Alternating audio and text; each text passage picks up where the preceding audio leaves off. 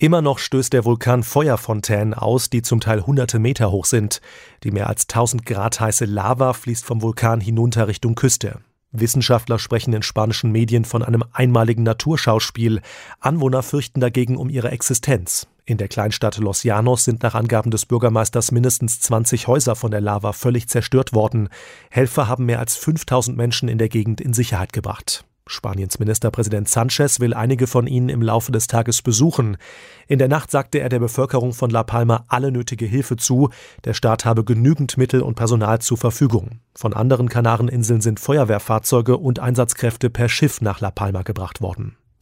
Vulkanforscher gehen inzwischen davon aus, dass sich deutlich mehr Magma im Boden befindet als zunächst gedacht. Nicht 11 Millionen Kubikmeter, sondern bis zu 20 Millionen sollen es sein. Wie lange der Vulkan aktiv sein wird, können Experten nicht vorhersagen, ob es eher Tage oder Wochen sind. Der Flughafen von La Palma ist bisher normal geöffnet, allerdings sind erste Flüge zwischen Kanareninseln aus Sicherheitsgründen gestrichen worden.